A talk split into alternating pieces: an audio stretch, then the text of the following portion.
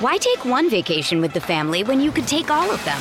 With Royal Caribbean, you don't just go to the beach. You visit a private island and race down the tallest water slide in North America. You don't just go for a road trip. You ATV and zip line through the jungle. You don't just go somewhere new. You rappel down waterfalls and discover ancient temples. Because this isn't just any vacation. This is all the vacations. Come seek the Royal Caribbean. Ships Registry Bahamas.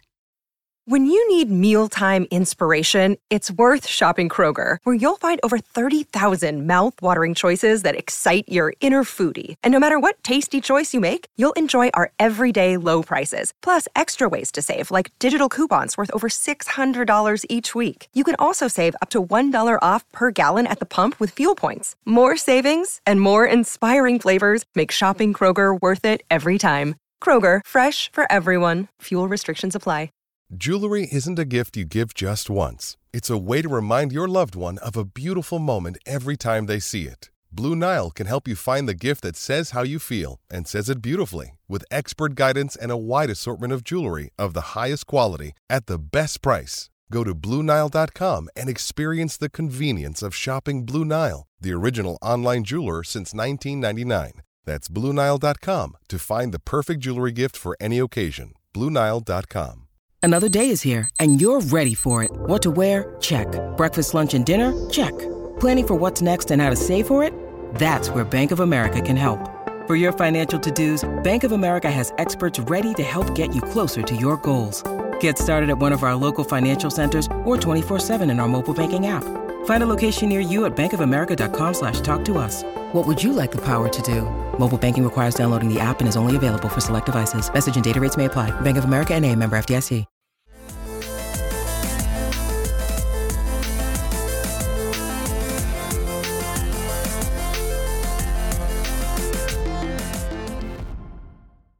Hello and welcome to Islanders Anxiety from the Lighthouse Hockey Podcast Network. My name is Dan Saraceni. Joining me this Sunday evening, as always, is my friend Michael Leboff. And Mike, uh, we had uh, the Islanders take six out of eight points this week, which is good.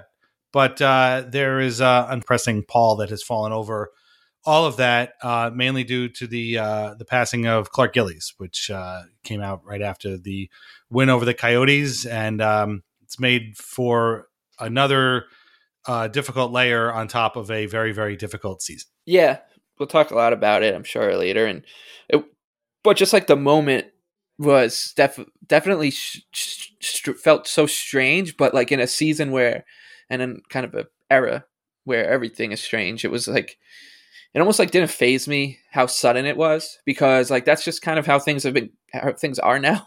Hmm. Like it's just like out of nowhere, you know, this happens and you you know you're kind of there's no um you know obviously preparing for something like that is not easy and po- really just not possible but um just the way it happened so suddenly was just so strange especially with like you know was started to leak out there during the game the islanders were winning and you're listening to butch goring you call the game and like all i could think about was like i don't know if you know i don't know if butch knows like we don't know for sure either like it, it just like it caused like such a strange kind of phenomena um you know watching the game person like feelings wise like hmm. a phenomenon of feelings i guess while you're watching and um every islander fan was kind of just like going through that alone together trying to like make sense of it and um yeah then they win and like basically as the final horn is going the islanders confirm the news and hmm. um yeah it took but I think Trotz was like, he's like, you know, that just kind of took the joy out of the win away. And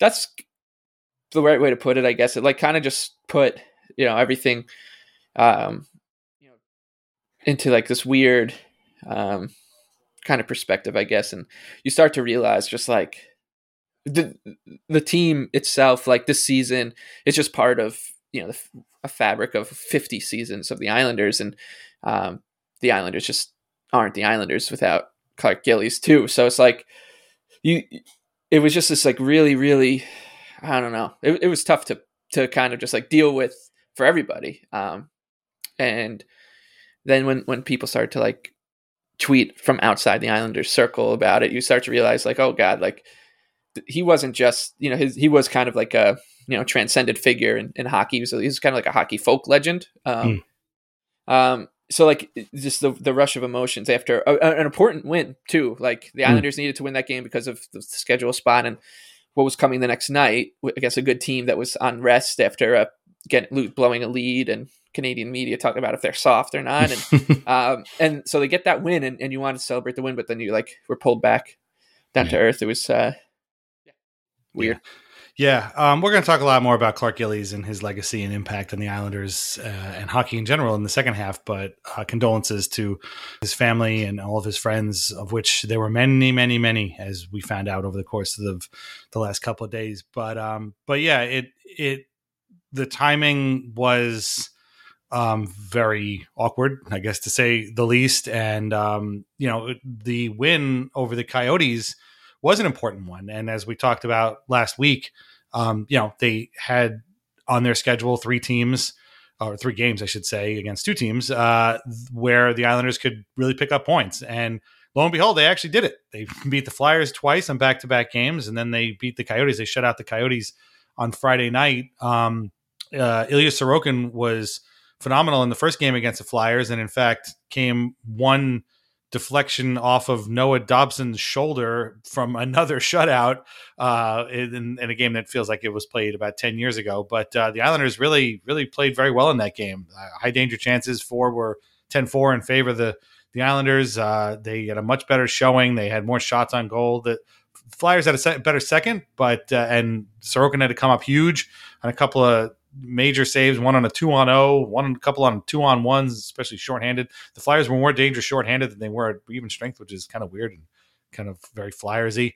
Um, but uh, they came out with a 4 1 win on Monday, which was great. And then uh, in Philly on Tuesday, they came out with a 4 3 shootout win. Um, you know, both teams looked, uh, the Islanders looked really gassed in that. The Flyers, not so much, uh, which kind of throws out your, you know, anybody's like, well, the back to back situation. Um, but uh, they tied the game in the third. Uh, Casey Cizikas off of play from Scott Mayfield.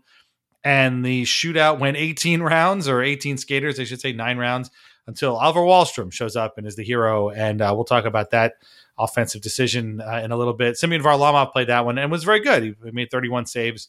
Um, and again, you know, the Flyers have now lost 11 games in a row. In fact, the Islanders can make it 12 uh, on Tuesday. So that'll be something to watch. You know, if they lose that game, uh, would I be surprised? No, because the Flyers are probably extremely pissed off. But again, this is not a team that the Islanders really should be losing points to. They they should be beating teams like this. And then of course on Friday, you get the worst team in the league, the Arizona Coyotes, and the Islanders did what they had to do, picking up a four nothing win.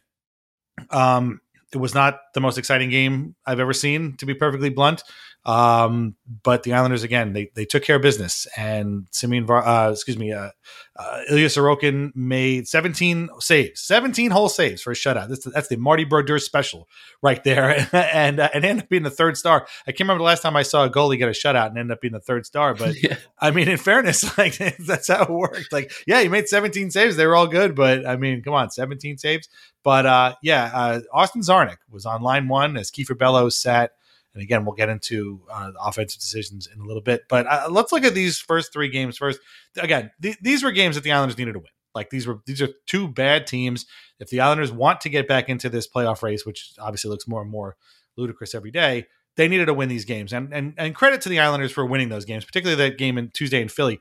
They did not have a lot, and to come back, tie the game in the third, and then the uh, Varlamov was spectacular in the shootout. So was Carter Hart, and um, to get that win was enormous and really, you know, was one of that week was really the highlight, one of the highlights of the season so far in, in how they, they took care of what they needed to do and uh, picked up six huge points.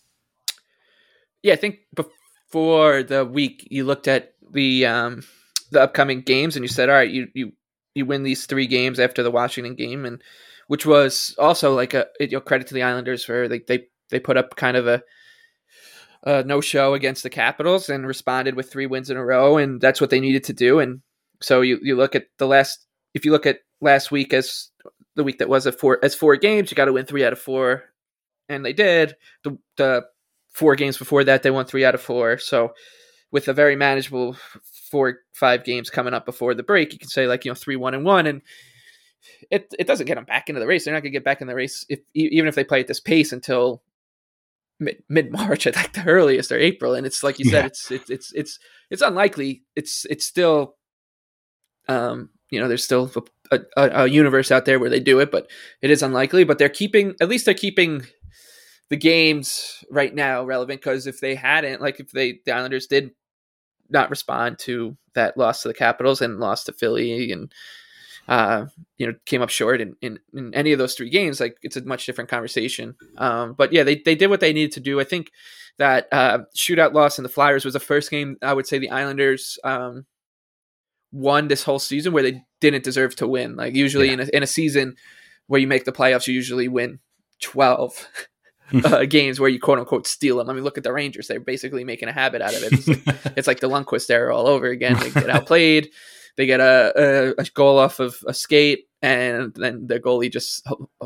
makes that lead stand up. And um, it's so that that was actually encouraging, even though they didn't play well particularly, um, because this team just hasn't found a way to win those games when uh, the game is still in the balance and and they're not they don't have it.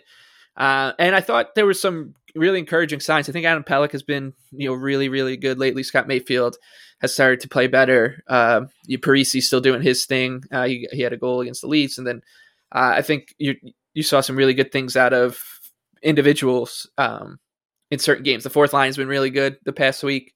Uh, even with Matt Martin, you know, I was a little upset.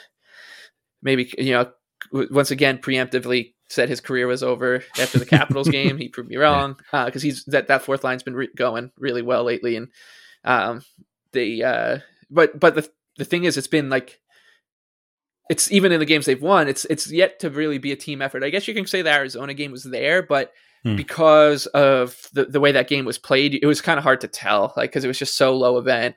I didn't hmm. think anyone was like you, the whole team played well, but I didn't think it didn't feel like that cohesive 18 wheeler that Trotz talked about a couple weeks ago yet. And it, it's not, I see some people being like the Island, I, I, can't remember who it was was talking about, but the Islanders have just gone from like bad to mediocre, which is true, but you're not going to go from the way they were playing mm. to lights out.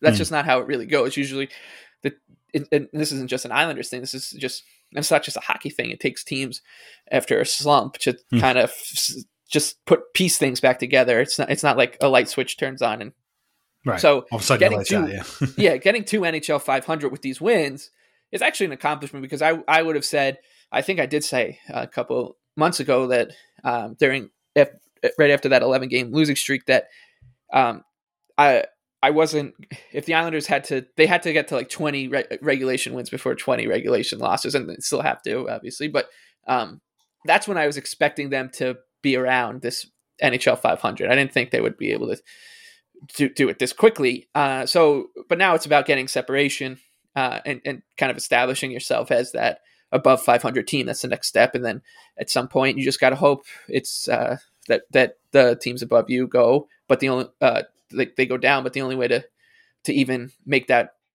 relevant would be to keep collecting points like they're doing.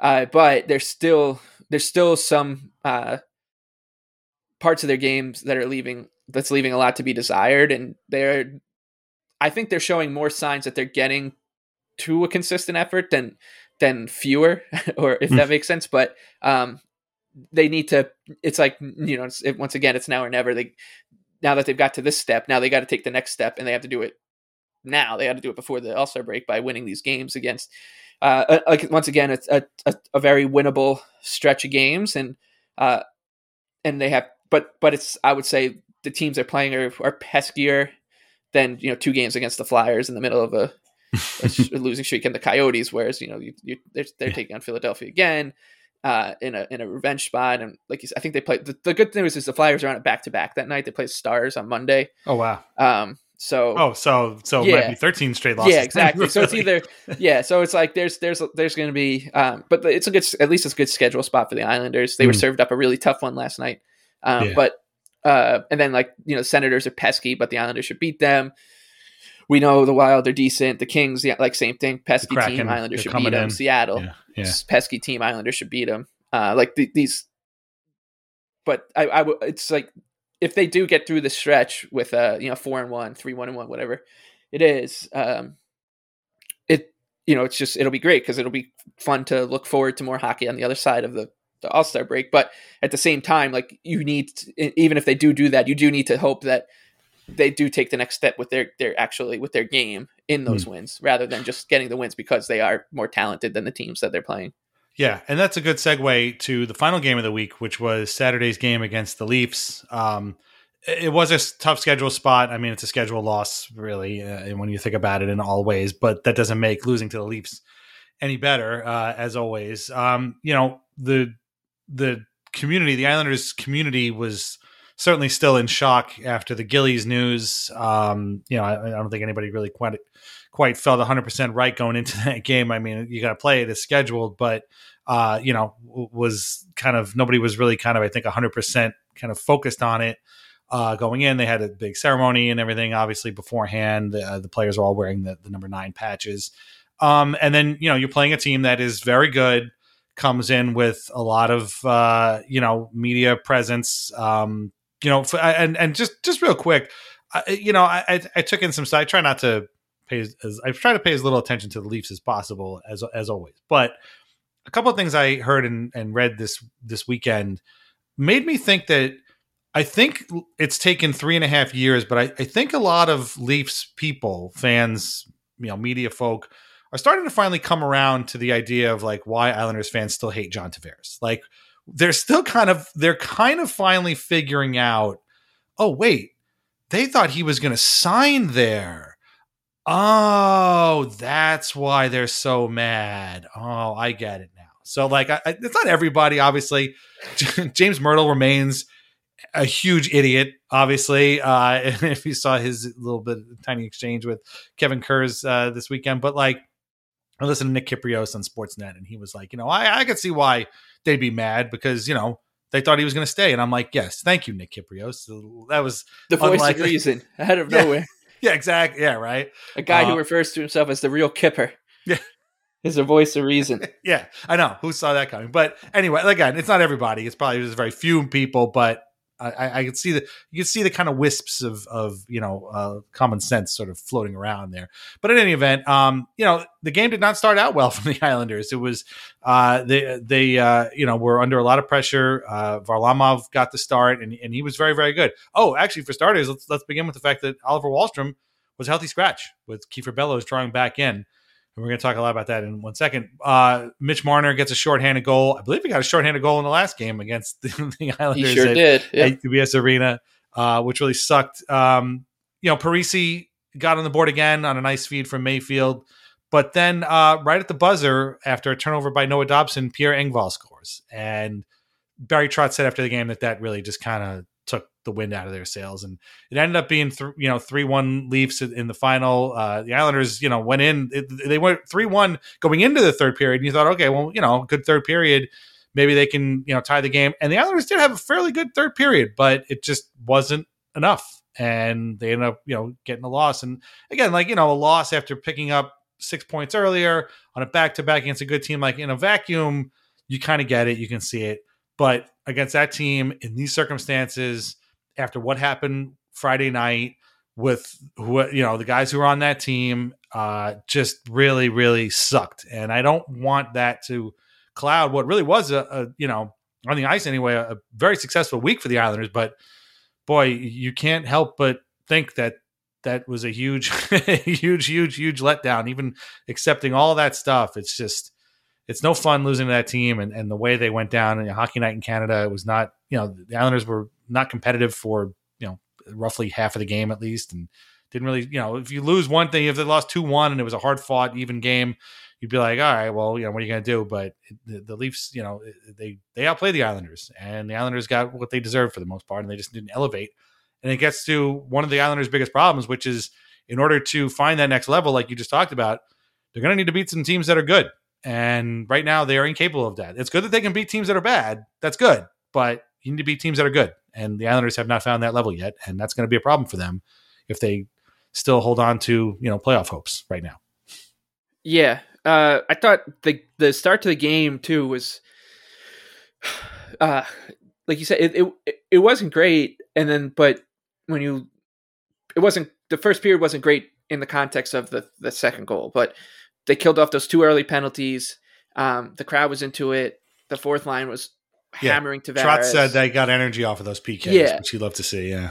And then yeah, the the he also mentioned which which I was like it, it was so clear what the the least penalty kill plan was, and it, and and the only person on that on in, on the planet that didn't know what was going on was I guess Matt Barzal because it was they were they were just not going to let him have any time on the puck. Hmm. You know they weren't they were going to pressure him, hope he stick handles himself into trouble, and and he did. Um, and it ended up in the back of the net, and that sucked the life out of the building. Then with a minute left, uh, yes, the Parise goal, which was yeah the the, the alley oop from Mayfield, the finish, everything was great. Uh, and then that Noah Dobson goal for the second time this season. It's just look, uh, we we said it a lot on the show. He's Noah Dobson's on his way to becoming a really, really, really good player, like a really good top tier defenseman uh, f- for this team. Uh, but for the second time this season, he just didn't manage the game Mm. situation well in, in, in a in a spot where all you need to do is you just put that puck into the corner Mm. no matter what. You that is that is the exact time you panic and throw it throw it anywhere you know onto the ice. You just don't turn it over. He did. Uh, Varlamov should have made the save as well but like it's just once once he started fumbling with the puck tops and everybody I think in the building knew what was going to happen there um and that was it. Like that that was this is at the this isn't last year's Islanders yet. It's and and looks more and more likely like they won't get there where like something like that just wouldn't phase them. It was pretty obvious uh, that that was going to be the end of the game. I think you know you could we tried to. I was with my dad and trying to talk ourselves into them being able to brush it off because of the way the rest of the period went, but uh, no, it didn't go that well. And uh, the, the those mistakes ending up in the back of the net is has been a theme this whole season. Uh, and and like I, that's kind of like what I was saying earlier about uh, once again, it was another game where parts of the team were playing really well. I thought the fourth line again was really good. I thought Zdeno Chara was really good yesterday. Um, you know, he's he had a really tough go of it against the Flyers, um, Mm. and I think in both those games. Yeah. has has started to play better uh, of late, and you're like, well, it makes if this was the way he was deployed and used for the whole season, and the Islanders weren't ravaged by all sorts of different things. I think you know the the, the decision becomes a little passive, more closer to passable. It's still the the fact that he was you know plugged into the replacing of Nick Leddy was was we all know was a mistake in hindsight, but Mm. um, you know he was pretty good. I thought you know Andy Greene, Robin Salo were good, and uh, Pelech was great, Mayfield, but then like they were got like the first line was terrible. The the Nelson line was not that great. They um Bellows.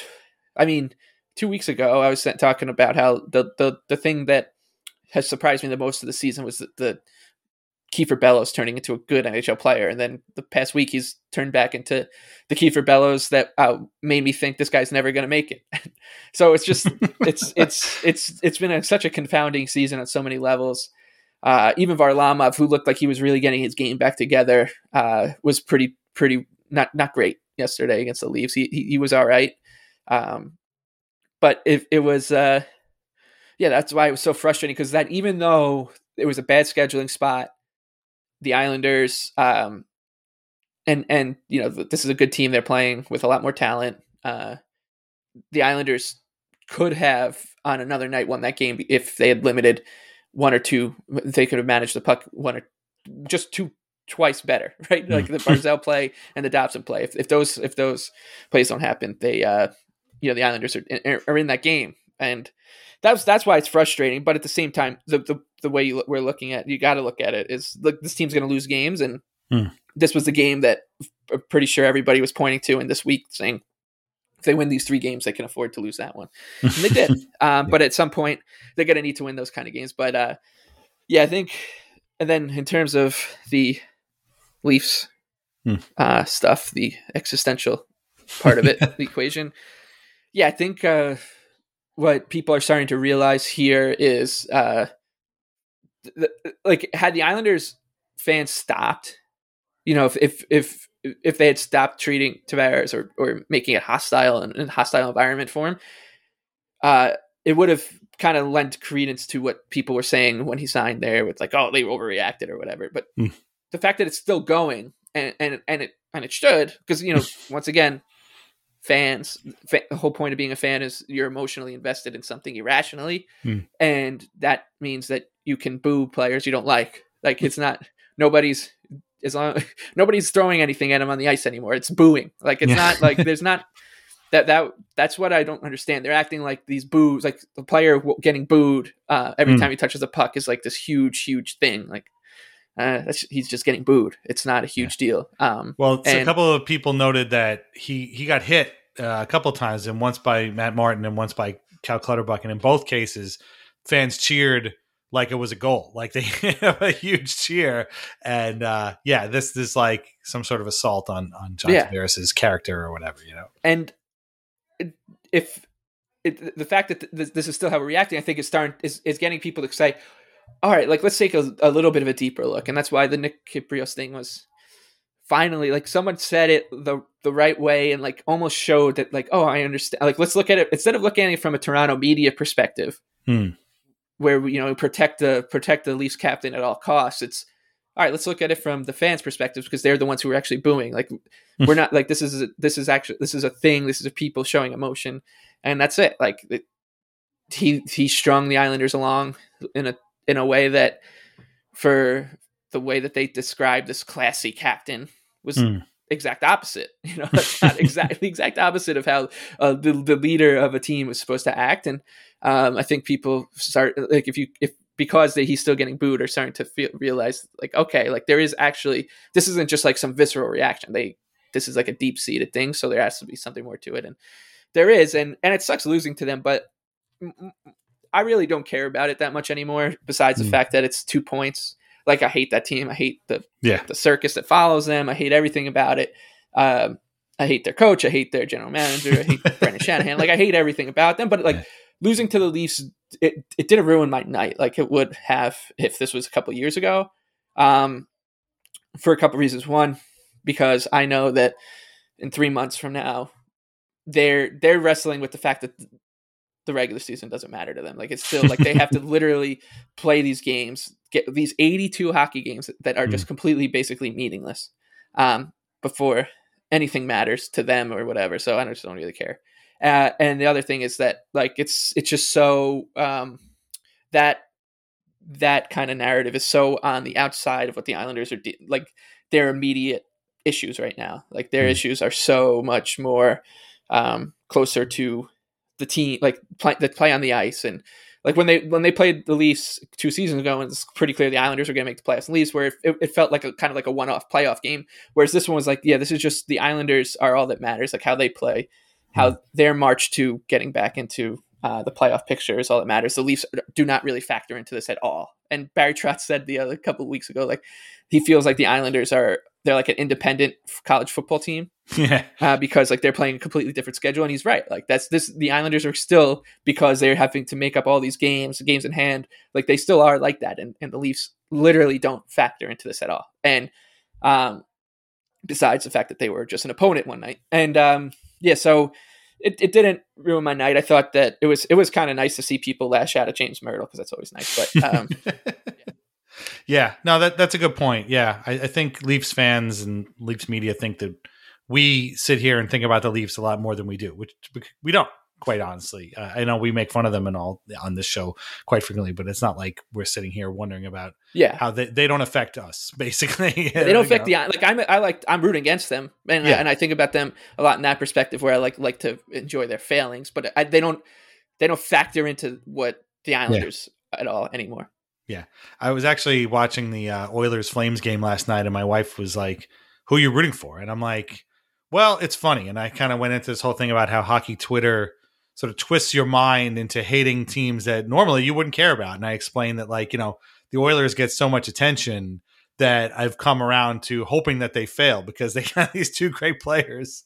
And the more that they fail, the more entertaining it is for me. So I'm like, normally I wouldn't care one whit about either of these two teams, but I am kind of rooting for Calgary in this case because if Edmonton loses one more game, I don't know who's going to be on the roster come Monday. So I was uh, the Oilers, of course, won the game on a beautiful play by one of the good players that they have. So I just thought I was kind of like, this is what hockey Twitter does to you. But uh, but yeah, I, I think you know that is a good point about the Leafs. And, and just before we wrap it up this half, I think uh, the other thing I think is you know as they've started to slowly come around to the idea of like why we still are mad and why we thought you know Tavares was going to stay, and then he left. I think eventually, maybe like five or ten years from now, Leafs media guys will start to understand their role in our hatred of the, the team Right. and the whole situation, and be like, oh, oh, so maybe Steve Dangle doing a thousand podcasts begging people, begging John Tavares to sign with the Leafs. That might have had something to do with Islanders fans being mad. Oh, I get, Yeah. you know. But again, I'm not going to hold my breath because that's going to be a long time. For me. I, I, the the Oilers. I just want to talk about that Oilers thing because I don't think we we talked about the the last episode was before the dry thing. yeah, oh uh, yeah. when Jim Matheson Pissy. called pissy. Why are you so pissy? and I, like there's there's a couple things here. Like Jim Matheson to me at this point is so he's entertainment more than Yeah. anything, right? Like Jim Matheson, he's not covering my team. Um and I don't understand this kind of hockey Twitter thing where someone someone from the Carolina Hurricanes fan base gets mad at Jim Matheson for the way he, he's he's covering the Edmonton Oilers because he's you know an old school you know Right. the old ho- hockey man trope. Like, yeah, he's all those things, but he's also like, if you just once again remove yourself from the situation and just enjoy it as entertainment, that was incredibly entertaining. just this, the whole thing, the whole Hmm. him calling Leon Draisaitl pissy, Leon Draisaitl getting mad, and then the eruption. Yeah. People, people, of course, had to fly to their keyboards to weigh in on it. Hmm. That's that's entertaining to me, and and the Twitter mob has gotten so insufferable in hockey Yeah. that I'm almost my immediate reaction to these things now is almost to always side with Jim Matheson. like I'm always like I'm gonna you know I'm, here's this hill I'm gonna die on. I'm gonna be on Jim Matheson's side on this. He called him pissy. He was acting like you know Leon Draisaitl was was curt, and Hmm. you know if he had said oh why are you being curt I don't think he would have you know caused the backlash he did. But uh, it, I think it's it's just so the the, the hockey uh, Twitter mob and groupthink has completely jumped the shark so many times and Yeah. in such a annoying way that they are forcing you to like be like there's who's more annoying here and i'll tell you what it's not jim matheson it's so far from being jim matheson in this situation that i am now on that side of the equation where i'm like yeah Hmm. like go get him jim talk about how Lee, connor mcdavid can't win in the playoffs i agree You with tell you. him, Torts. Maddie. Maddie, Torts, all these guys. Those are my guys now. Like it's and five Yeah. years ago it would have been the exact opposite. Um, it's it's so it's so insufferable um, because I, I just you just nobody we don't need to hear from everybody on on what what Jim Matheson did or didn't or if he's supposed to cover the team like that.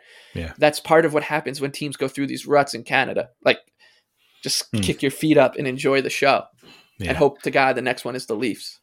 Yeah, yeah. Oh, that would be awesome. Yeah, there's there's kind of a uh, a sort of rote way this goes. Like the clip goes out with the emoji of the guy like you know, with the big eyes, and then everybody kind of retweets. And I can't believe it. How dare you? But my whole thing was, I, I just love you know, as with comedy, it's all it's all in the delivery, and I love the way Matheson said, "Why are you so pissy about this?" Like the way he emphasized pissy, just really that's what really drove it home to me. And that that's what literally I was sitting at my desk, what laughing out loud because it's just the way he said it. That's a, Oh. that's a that's a veteran move right there. To Oh, was Why are you so so good. pissy about this? and uh, but like that's what i'm saying like we talk about when when you hear people talk about um or like they eulogize members of the media from days of yore Hmm. you know people get yelling at billy martin billy martin screaming and telling them to Hmm. get the hell out of like his office and stuff like people are like oh that was that was great this guy was a bulldog it was it was fun and then like you can't you can't say that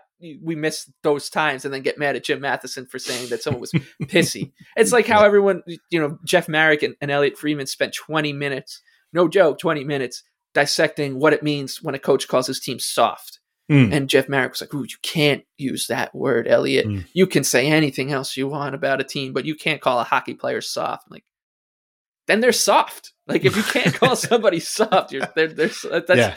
you're basically just saying oh, this is soft. And and and they like Zapruder filmed the Yeah. you know every press conference. Did did Kent Hughes win his press conference?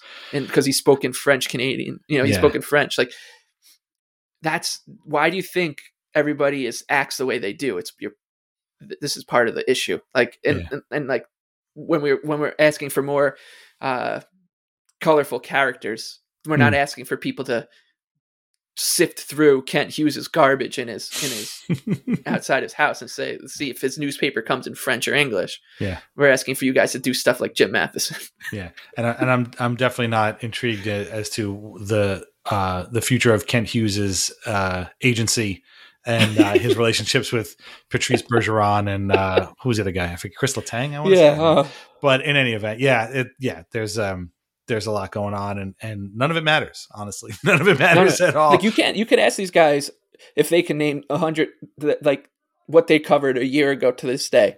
Yeah. And like, do you remember what the big story was? And they won't be remember because it was the story was so minute, but they made such right. a big deal about it that it was uh, that they they won't remember. It's probably like you know Freddie Andersen's trade you know his contract or something yeah. and like they won't be able to recall it because yeah they just make such a big deal out of these little things and they don't and the thing and and they take the fun out of like i understand that what jim matheson did was unprofessional i mm. guess is the right way to put it and like what uh, mm. okay but if if you kind of if if we all weigh in on it and and and Zapruder film it it takes away from the the hilarity of it which is kind of the point of this whole thing. It's like supposed to distract you from the minutia mm. of, of everyday life. It's so please don't bring that minutia into yeah. hockey.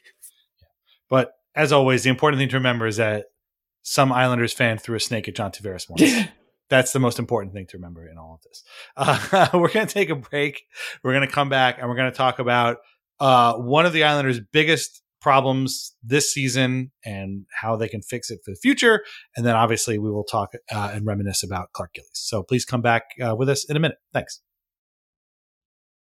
Why take one vacation with the family when you could take all of them? With Royal Caribbean, you don't just go to the beach. You visit a private island and race down the tallest water slide in North America. You don't just go for a road trip. You ATV and zip line through the jungle. You don't just go somewhere new. You rappel down waterfalls and discover ancient temples. Because this isn't just any vacation, this is all the vacations. Come seek the Royal Caribbean. Ships Registry Bahamas. Hey, it's Kaley Cuoco for Priceline. Ready to go to your happy place for a happy price? Well, why didn't you say so? Just download the Priceline app right now and save up to 60% on hotels. So, whether it's Cousin Kevin's Kazoo concert in Kansas City, go Kevin, or Becky's Bachelorette Bash in Bermuda, you never have to miss a trip ever again. So, download the Priceline app today. Your savings are waiting. Go to your happy place for a happy price.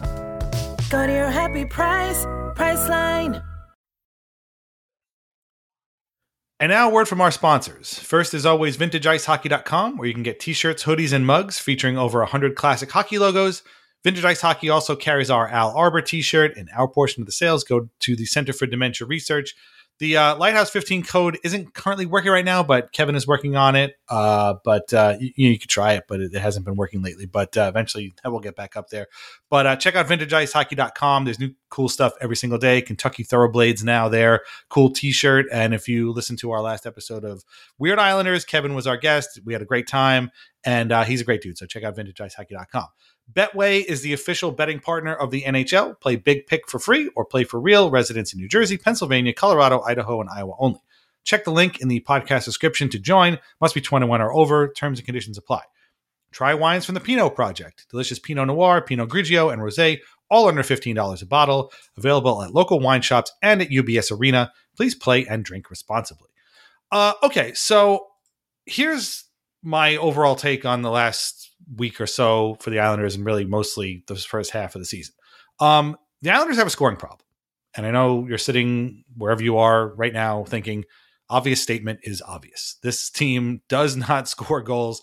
They're last in total goals for the NHL. They have scored 80 to date, 80 goals for all season. The Coyotes and Canadiens, the two kind of observed worst teams in the league, teams with less wins than the Islanders, one of whom got shut out by the Islanders literally two days ago, each have more goals scored than the Islanders do this year. like, yeah, and yes, the Islanders have played less games than most teams. And the flip side of that, the good flip side of that is the Islanders uh, have given up the least amount of goals in league. The, they and the Hurricanes are both tied at 91 goals against, which is great. That's how the Islanders play. But this team does not score goals. And as Mike and I were talking before we started recording, like it's not just that they don't score goals it's that when they enter the offensive zone, you do not expect them to score goals. Like I don't know what they're doing when they come into the zone. You know, it's obviously again, we all know by now that Matt Barzal is really the only creative player on the team by a country mile. You know, maybe Nelson can fit in there. Maybe Dobson, as he's getting a little bit better, has a little bit of creativity to his game offensively. But really, it's Barzal and nobody else. And and as Mike said with the Leafs, like if you key on Barzal and make him keep the puck and don't give him anywhere to pass, you're going to shut the Islanders down. Shut the Islanders down in which is like a weird concept because who are you shutting down? Like half of these guys have one or two goals on the season and there's just it seems like they're really going through the motions. Now guys do have certain offensive capabilities and specialties. Like I don't want Anders Lee trying to like knife through four defenders like he's Connor McDavid. That's not his game. He's good in front of the net, he's good behind the net, he's good in the corners, that kind of thing. And I understand that.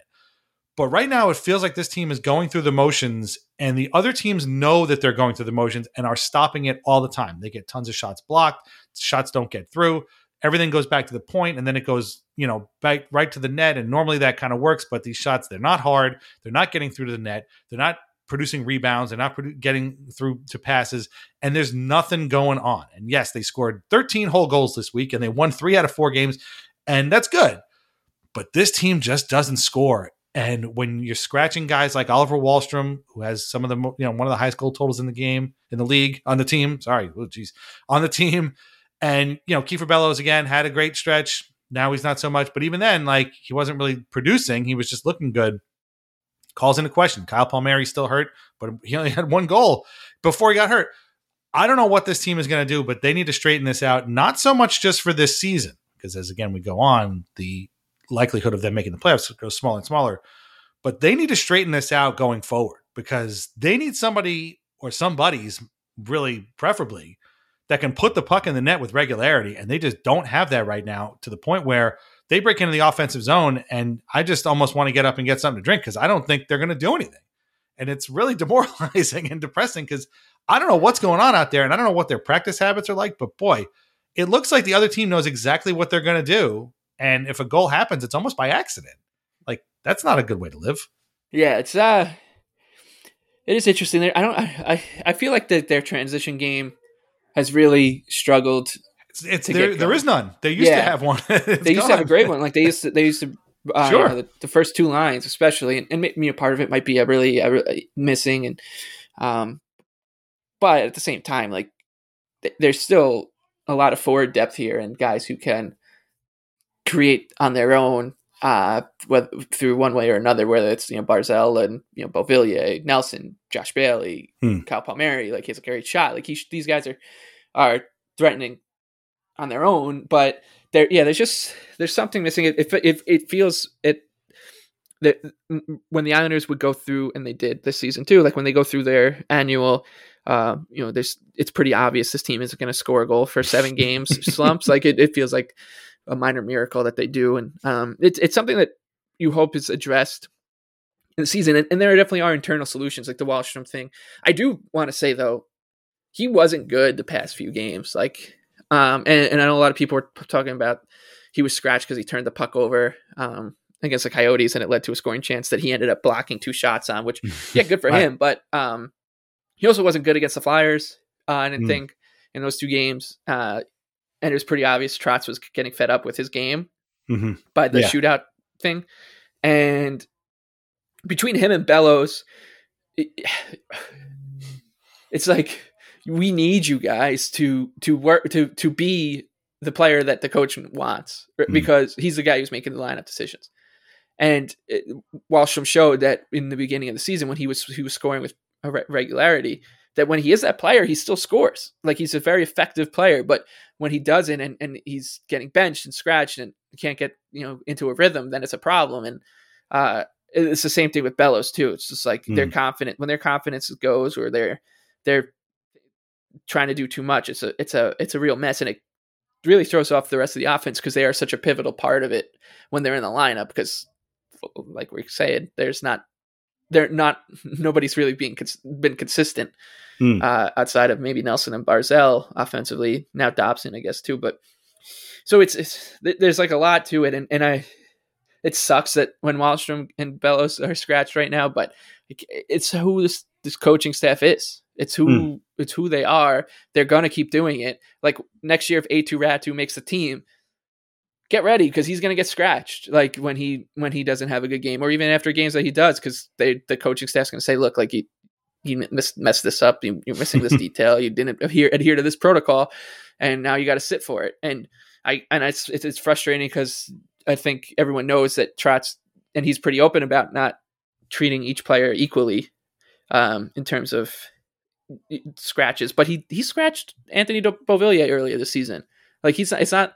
This is something he does. This is the mm-hmm. coach. It's he's the best coach in the league. So mm-hmm. this is it. Like it, it's it's very frustrating when f- people react to it.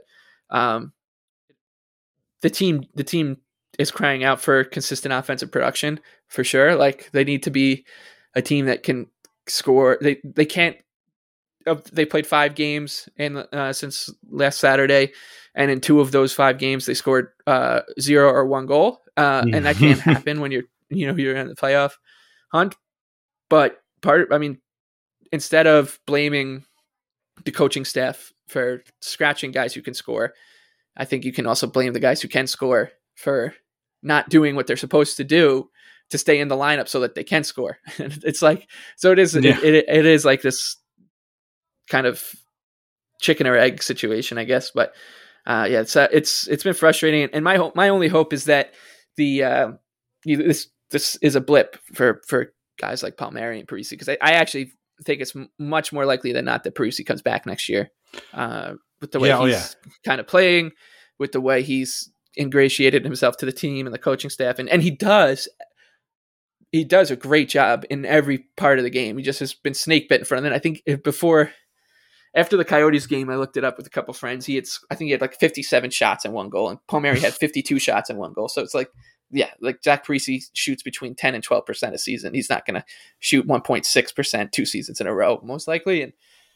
um, so, but like you like you're saying, it is it is this is a very different season from last year, and and and you hope a lot of it is just the fact that they've been thrown biblical shit. You know, this, this, this the seven plagues of the Islanders this season. Uh, and next year, you hope that they're a little luckier in that regard, or a lot luckier yeah. in that regard, and that makes it easier to get into an offensive rhythm. But uh, yeah, the uh, it, is it is a team that has from from the second Trotz took over. If if one part of the chain, uh, the link breaks or whatever, uh, one link breaks of the chain, it's it, it has a huge ripple effect because then you know if Oliver Wahlstrom isn't playing well, that means that Matt Barzal puts more pressure on himself, and that that turns into problems.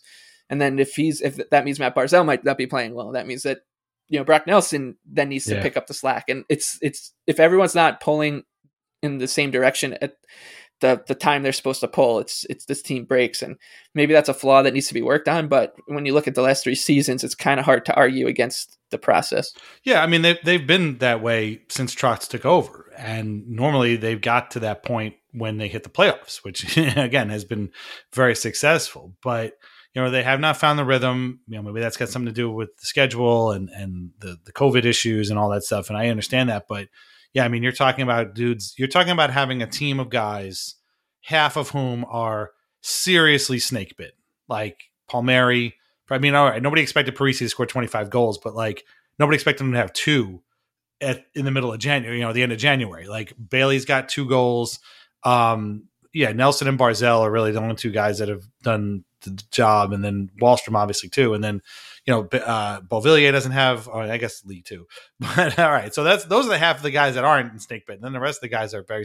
The fourth line is very snake bitten. Cizikas just got his first goal the other day. Again, not a guy you expect to score a lot, but you expect him to have more than one goal going in. Pageau, I think, has two, right, or one at this point. So he's he scored a few now. I think he's got he's like up to like four or five, which oh, is okay. still like yeah, when when you consider the in the context of the rest of the roster, it's not enough. It's just right yeah. because there are guys on the team with one and two.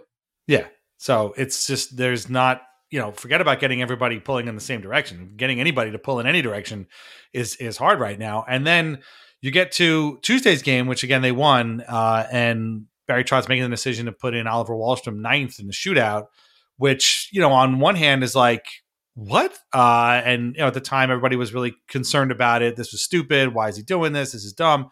Well, Barry Trotz's ex- explanation was that in the three previous shootouts that Wahlstrom had been in, it was not good, and so he waited. And and you know what?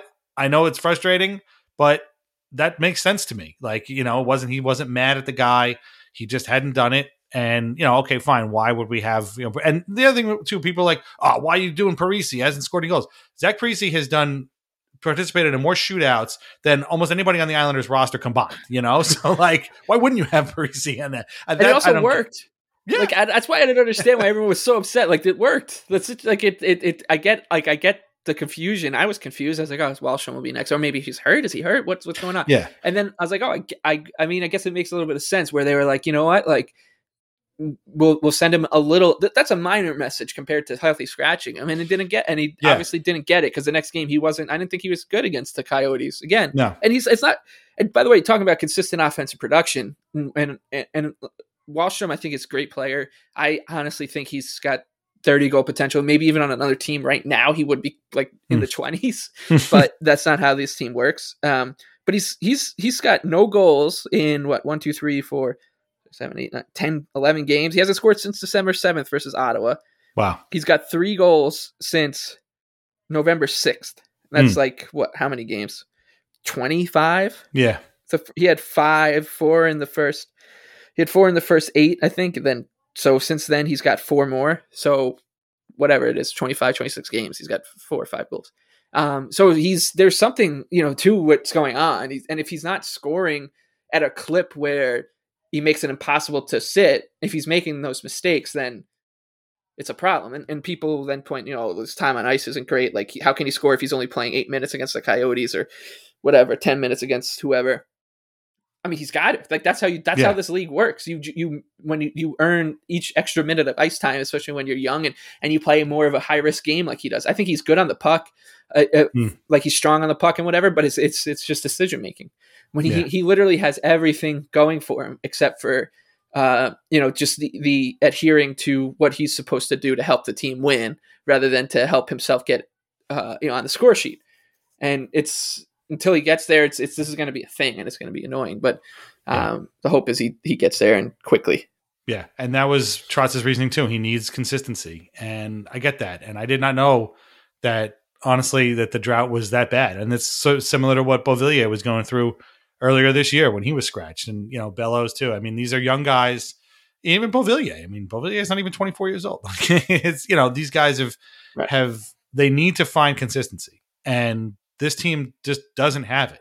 And you could say that, oh yeah, well Trotz is like you know he's singling out these young guys, and yeah, he is because somebody's got to get you know guys like uh, Barzal and Nelson and Lee are kind of doing what they normally do, and they need help.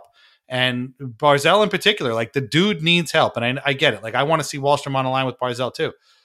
They need to do something. They can't like you know have an okay shift, have an invisible shift, get turnover, give away, invisible shift, okay shift, okay power play. Like they need to bring it every single time they're on the ice, the, every single time, or else this team's not going anywhere. Like and, and you know, that's what Bellows was doing too. By the way, when he was playing well, and he was like, and Be- Trotz was praising him. What was he? What was the difference? Like it was that he was skating and moving his legs Right. and hitting people. And same thing with Wahlstrom early in the year. Like the guy was moving his legs. He was a beast in the corners. He Hmm. was winning pucks. He was doing the right things, and then he stopped.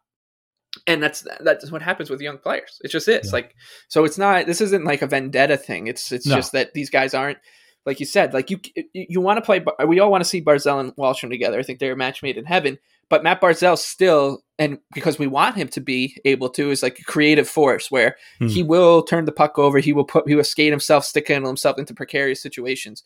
And like, if you're going to let him do that, Barry Trotz is going to much rather have Austin Czarnik or Leo Komarov, who are hyper aware of those things, who, who Hmm. like who will then see that and and aren't aren't going to be gawking at it or or being, setting themselves up for a one timer in the slot from it, but instead being like, okay, like Right. Mitch Marner's about to jump jump John Tavares. I need to be ready to Hmm. to go the Back other way, up, back check, right? So And like, and, sure- and yeah, can you trust Oliver Wahlstrom to do that?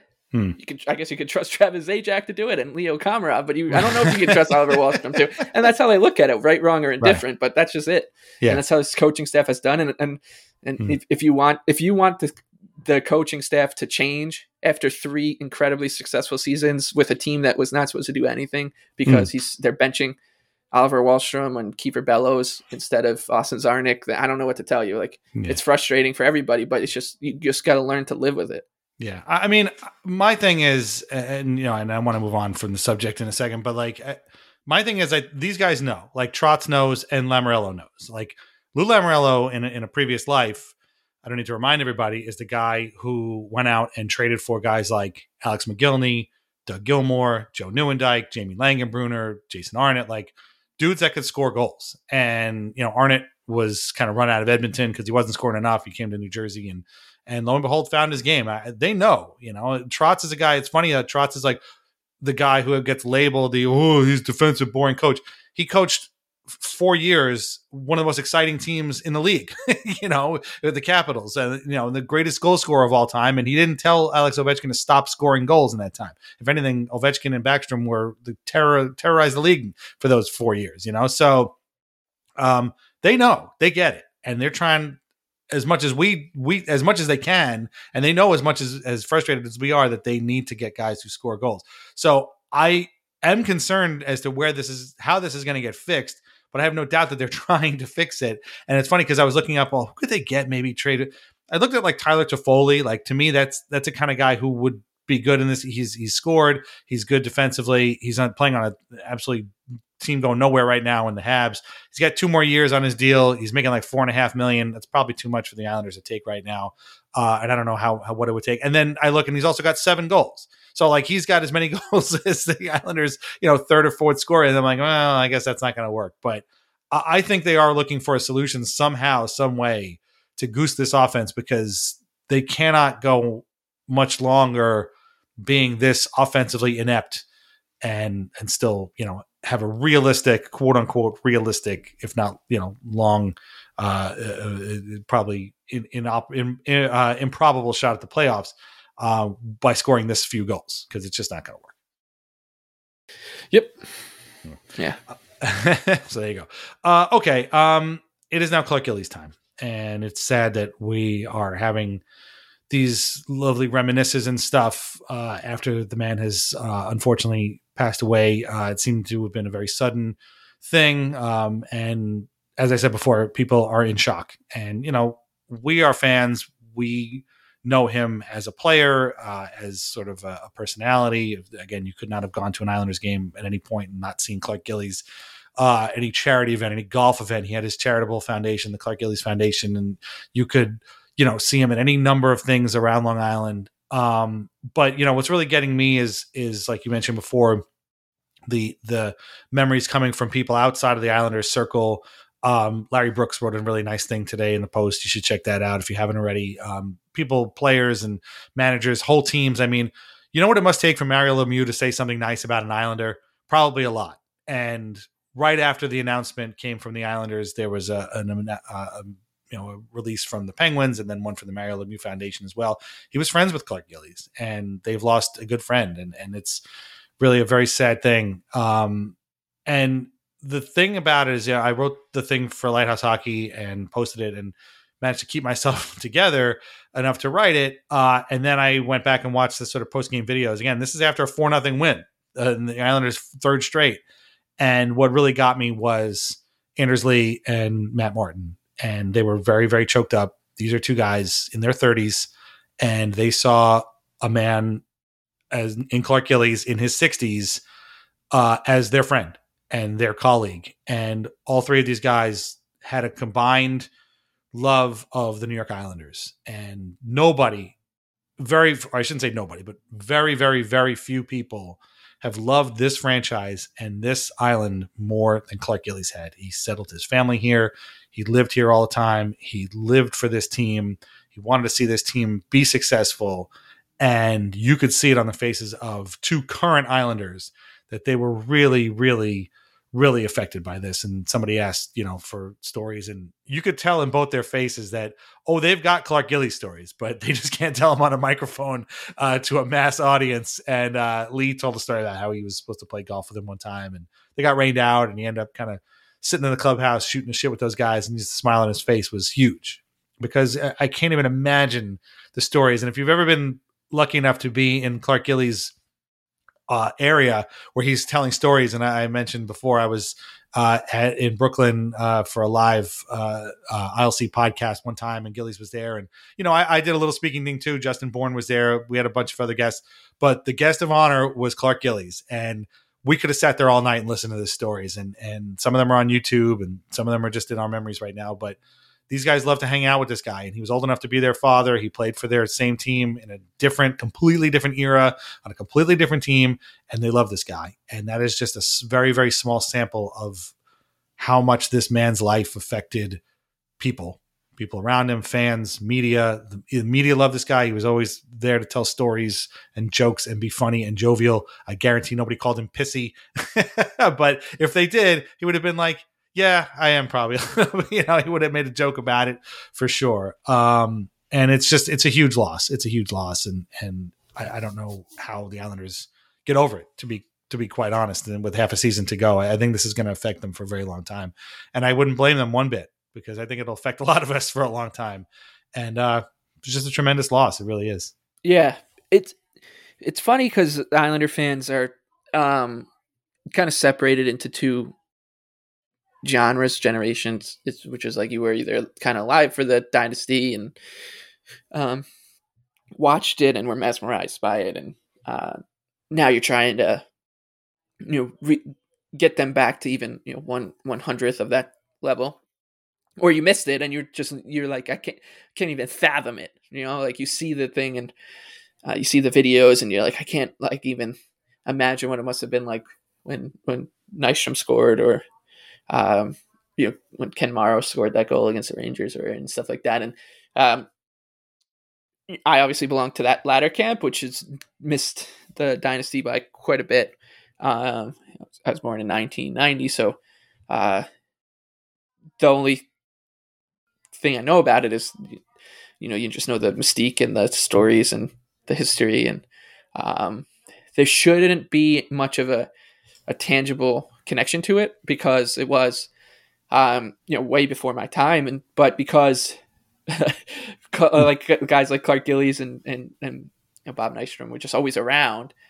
You did feel like um, not that you were uh, a part of it or, or witnessed it or whatever but like that you understood it a little bit more because they were just oh like you said always around. And um, you one thing that I I she's tech talking with uh, Elliotte Friedman about was like, I really hope that everybody, when when people do talk about him, whether it's on Hockey Night in Canada or on 32 Thoughts or whatever, that they do bring up is that um, when the Islanders were terrible uh, in the, the early 2000s or mid 2000s, late 90s, uh, late 2000s, they were, they were they were terrible for a lot of, mm. of, of eras um, when they were terrible and things were looking bleak. That Clark Gillies was like, and there's some other players, but Gillies especially, he was always there, like, mm. and he was shaking hands and he was telling people just like you know stick with it and just rem- remember what the team is all about because it, it is a uh, one thing that makes the Islanders unique and something I always say is that this is a team in a community or a team of a community, not like just a product of a city, right? It's not like, hey, there's a lot of people in Houston, we should put a team there. This is a, a, a there's a community here, mm and that's how the team is supported, and that's how the team what the team means. It's a it's a team you're rooting for the community. The the success of the franchise is deeply intertwined with the success of you know Long Island. Uh, I would say, and and and that's what really makes it a special thing, and and it's because of those guys that it's like that. Because Clark Gillies and Bob Nystrom and Butch Goring and, and Bob Bourne and whoever they were around. Like you were rooting for your neighbors basically. It's a, and one of the things i always joke about with my friends when i think about the dynasty is like the way people talk about it it's like in like the the 80s it's almost as if people talk about yeah i would get up for work in the morning and go out get the newspaper i'd wave to my neighbor across the street who was clark gillies he'd wave back and then we'd both go to work. He'd go to nassau right. coliseum and i'd go to you know to, to work at ibm or something. And uh, it's that is not how other teams in basically mm any sport work in, in this country at least. Like you don't you don't hear stories about got people seeing Derek Jeter you know or or seeing like oh yeah no that's my neighbor Mark Messier or that's my my neighbor Drew Doughty. Like this is not that's not how these things work. People you don't hear stories about Sidney Crosby and stuff. You hear like yeah they do great work in the community. They go to these functions that are set up mm. for hmm. them in, in these spots. They're not like oh here's there's Clark Gillies. On, it's not you don't hear like there's Sidney Crosby on the line at the deli next to me. Whereas like you you heard a lot of that with with with these guys, and they would be in the bars and whatever. Um, that ethos, I think, was lost um, with the Islanders for a while because there wasn't that homegrown connection, right? They in in the 2000s, as great as it was when they started to, to have a resurgence with Yashin and Peca or whatever. Um, those guys were brought in from elsewhere where uh, they didn't understand. Probably they didn't come in with the connection that those guys did. They they might have grown it. I mean, hell, Alexei Yashin definitely understood it at mm. the hmm. end of it. He was everywhere. He was uh, sticking around Long Island for a long time afterwards. Miro Shatan, similarly, Radek Martinek still, I'm pretty sure, lives on Long Island. Like there, there are people on that team that still do and and understood it after the fact or or later on in their careers on the island. But these guys got it right away, and I think that started to show its head a little bit with the um, you know, Tavares, Okposo, Hamonic core. They they they're like, oh, these guys kind of get it. And then what happened was they all left, and mm. uh, so it never really culminated. Whereas this this group, I think, starts it has it a little bit too. Like you can tell, like these guys are love being here. They love playing for uh, the island the same way that the, the dynasty guys do. And I think you can tell that the dynasty guys understand that too. That this is a different kind of era um, because of the way that they talk about and around this team. Whereas like you know, for like 2013 when they lost in the first round or 2015, like those guys would show up to those games but it wasn't like they were. You could kind of tell like they were just there for to see just in case if the Islanders mm. won. Whereas with this with this team like Gillies and them, they were there to be a part of it. They were there to be a part of the party, uh, and and they were, and it was great. Um, so it's it is funny that you know everyone everyone. It's almost like you know, my friends and I joke that Allan Houston, uh, everyone would see in my age group would see Allan Houston like five times a year at bar mitzvahs. He was like the guy that people would pay to make appearances. Whereas Clark Gillies was just at Nassau Coliseum, so it was like you would just see Clark Gillies. I'd see Clark Gillies like five times a year yeah. in an Islander game with eight thousand people when when they would just get absolutely pumped by the Bruins or something on a cold night in February. But it was all right because like sometimes you'd be like, yeah, you know, I spoke with Clark Gillies for a couple minutes. Yeah. Um, yeah, no, I, I, everything you said is 100% true. And I think that Gillies may have embodied that thing that we talk about a lot, which is like once you get here, you stay. And yep. I think in a lot of cases, you know, he, he kind of set the, the tone for that, much the way in, in, the way he set the tone for the Islanders on the ice. You know, I wrote a thing uh, the day after because I couldn't believe all of the things in, in thinking about his career. You know, yeah, we go Hall of Fame, four cups, the whole thing. Like he was an he was a legend right from the get go. Like I mean, that fight against Dave Schultz that people talk about a lot that kind of set the tone for the Islanders in the playoffs and you know really kind of made them a team to uh, not be messed with uh, was in his rookie year. Like this dude was a rookie and he took on the biggest boogeyman in the league and he beat the hell out of him. and from that point on, the Islanders didn't really get that much, you know, uh, grief uh, on the ice that much. And, you know, there were other fights and other brawls, but everybody knew that they had Gillies and they had the guy who, who took down Dave Schultz. But even in the beginning, like he was still jovial with the media. He was, he scored 25 goals that for 28 goals, I believe, in that first year. Like that's a good rookie season. And just got better and better as, as the years went on. So, I mean, he was really always an Islanders legend. He was never not, you know, there was never a period in which he wasn't. And and the thing I was thinking about today, and I completely forgot about this, and I probably should have mentioned it, but it's I think a sore subject for the guys involved was that, you know, this guy had such an impact on this franchise that we have in a lot of ways been looking for that that exact player for a long time. And Anders Lee is the closest that comes. Somebody mentioned this to I think Trotz today, and and he he agreed that you know Trot uh, Lee has that same kind of ability. Um, maybe not quite as as good as Gillies was, but he's very good. He's got the hands. He can fight. He's big. He's a leader. Um, but you know, it's it, it's been a long time coming, and I remember very very clearly when they drafted Todd Bertuzzi and anybody who was around that time knows where I'm going with this. The whole thing was he was going to be quote the next Clark Gillies, and it didn't work out to put it mildly. But they had Gillies meet with him, and they had him talk, and and Bertuzzi, you know, bristled at that, and he did not want to be the next Clark Gillies. He wanted to be the first Todd Bertuzzi, and honestly, I can't blame him for that. But I also can't blame Islanders fans for wanting another Clark Gillies because the first one was so huge and so important to the franchise and such a beloved figure by so many people. Why wouldn't you want another one? And uh, you know, Lee is the closest we get really uh, to that kind of player.